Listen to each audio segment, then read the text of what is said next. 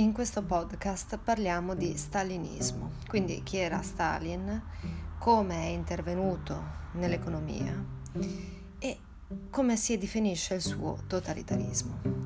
Innanzitutto ricordo appunto che l'URSS fu creata nel 22, fu scelta come immagine la falce, il martello e la stella, era di fatto una dittatura del Partito Comunista. E nel 22 viene nominato Stalin segretario del partito, direttamente anche da Lenin, che era ammalato in quel periodo. Però attenzione, presto si rese conto che fu un errore aver nominato un capo così eh, rigido. Già era chiara la sua natura di dittatore. Stalin letteralmente significa uomo d'acciaio e già si comprende appunto.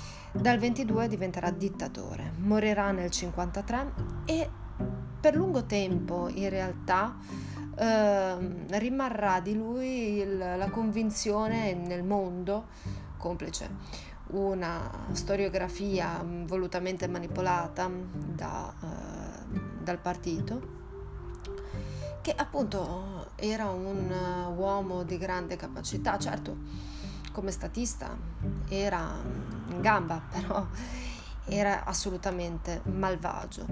Sua, eh, il suo è un totalitarismo molto più vicino a quello di Hitler eh, di quanto pensiamo. E Khrushchev eh, mostrerà appunto, eh, porterà alla luce tutto quello che eh, fece Stalin, ehm, lager in, in Siberia con appunto i gulag, così chiamati, eh, ma anche appunto tutte le purghe. E mm, Lenin in realtà si era reso conto che non era adeguato. Nel 22 aveva avuto una paralisi, poi era morto nel 24, però mh, mm, lasciò scritto in quello che è il famoso testamento di Lenin, che però andò perduto, che eh, non andava bene Stalin come capo del partito. Però appunto non fu mai ritrovato e ehm, diventerà invece Stalin, fu confermato Stalin capo.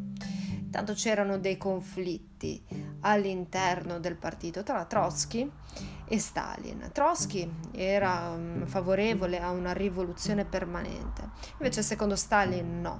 Il socialismo doveva essere realizzato in Russia, in un solo paese, quindi chiusura, non interna.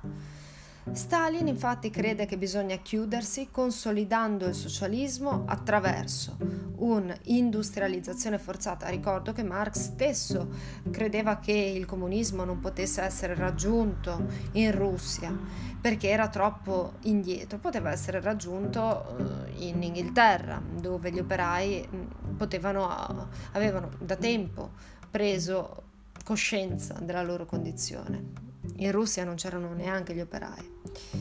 Però secondo Stalin poteva essere raggiunta l'industrializzazione con un intervento rigido dello Stato e una collettivizzazione delle terre. Trotsky invece pensa che la Russia sia sì troppo debole, ma mm, per emergere e raggiungere mm, l'industrializzazione bisognava esportare il comunismo per avere poi aiuto dei paesi già con un'industria avviata. L'isolazionismo di Stalin in realtà rassicurava i bolscevichi che non avevano voglia assolutamente di eh, entrare nei paesi altrui, eh, rischiare guerre, eccetera, quindi sembrava una rassicurazione. Allora Trotsky viene espulso e viene ucciso nel 40 in Messico da un sicario inviato da Stalin.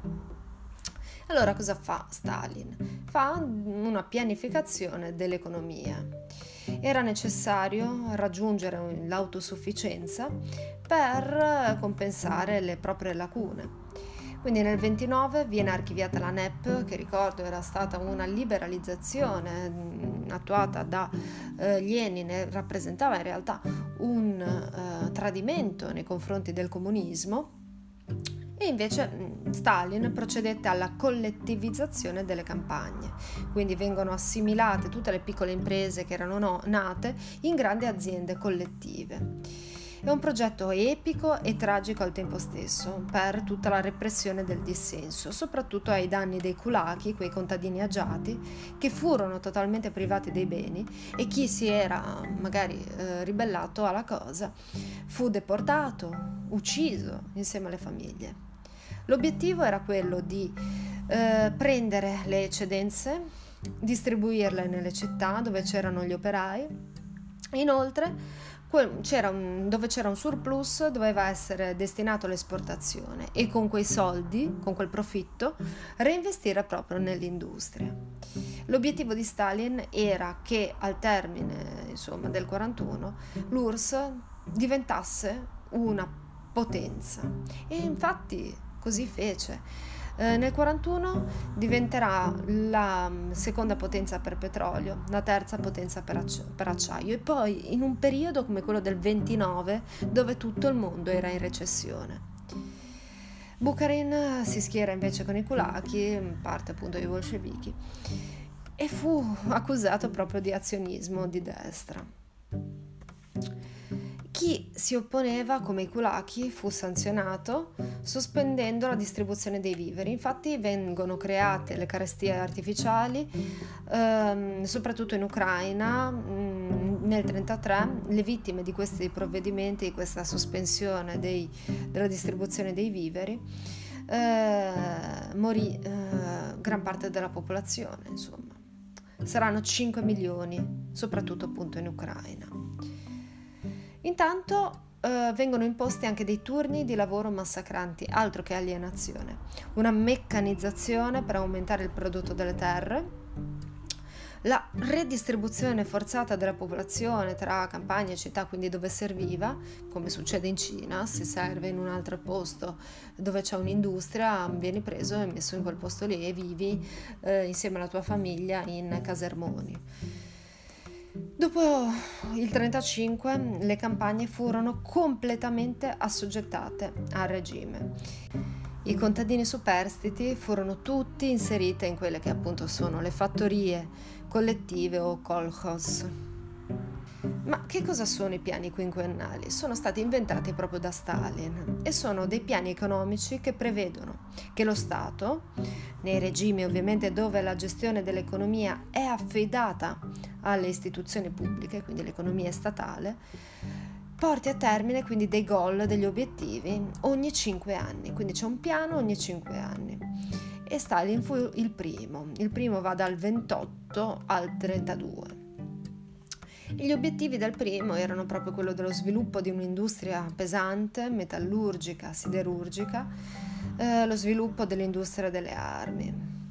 E mentre altrove c'era recessione, Stalin eh, ottenne uno sviluppo. E questo, mh, mm, per questo ottenne appunto le simpatie un po' da tutto il mondo. Intanto viene creato quello che è il concetto di staccanovismo, no? Che cos'è lo staccanovista? È colui che lavora in maniera eh, irrefrenabile, senza freni. E le condizioni di lavoro pessime non erano solo nelle campagne, erano anche nelle industrie. Non c'era alcuna forma di autonomia, quindi quel lavoro eh, creativo, propagandato da Marx, no? l'uomo che per sua essenza lavora in maniera creativa, autonoma, è proprietario del suo prodotto e della sua attività e anche non vive alienato mm, rispetto agli altri e quindi non è in competizione. In realtà tutto questo eh, viene meno in, in Russia. Um, anche qui i sindacati dipendono dal partito e viene incentivata la competizione perché chi lavorava di più veniva preso a modello eh, diventando eroe del lavoro, quindi veniva um, affissa la sua immagine celebrata anche eh, nei giornali e questo stimolava una competizione fortissima. Eh, Stakhanovismo infatti è Stakhanov che fu assunto esempio di lavoratore proprio dalla propaganda. Propaganda anche per controllare ogni dissenso. Dal 30, dal 30 circa diventa un totalitarismo perfetto Stalin fu uno dei più paranoici della storia e diede avvio a purghe, cioè ehm, l'eliminazione sistematica di chiunque fosse sospettato di essere un oppositore. e chi era appunto sospettato veniva deportato nei gulag. Con processi farsa, Stalin eliminò sistematicamente tutti, avversari, membri del partito, tanto che poi nel 1939, mm, quando ci sarà la, uh, la, la, la, seconda guerra mondiale, Stalin aveva già firmato un patto uh, Molotov-Ribbentrop con Hitler perché non poteva entrare in guerra. Lui non aveva più alcun tipo di capo, uh, nessun dirigente che potesse fare guerra. E i gulag appunto sono questi campi di sterminio mh, mm, in Siberia.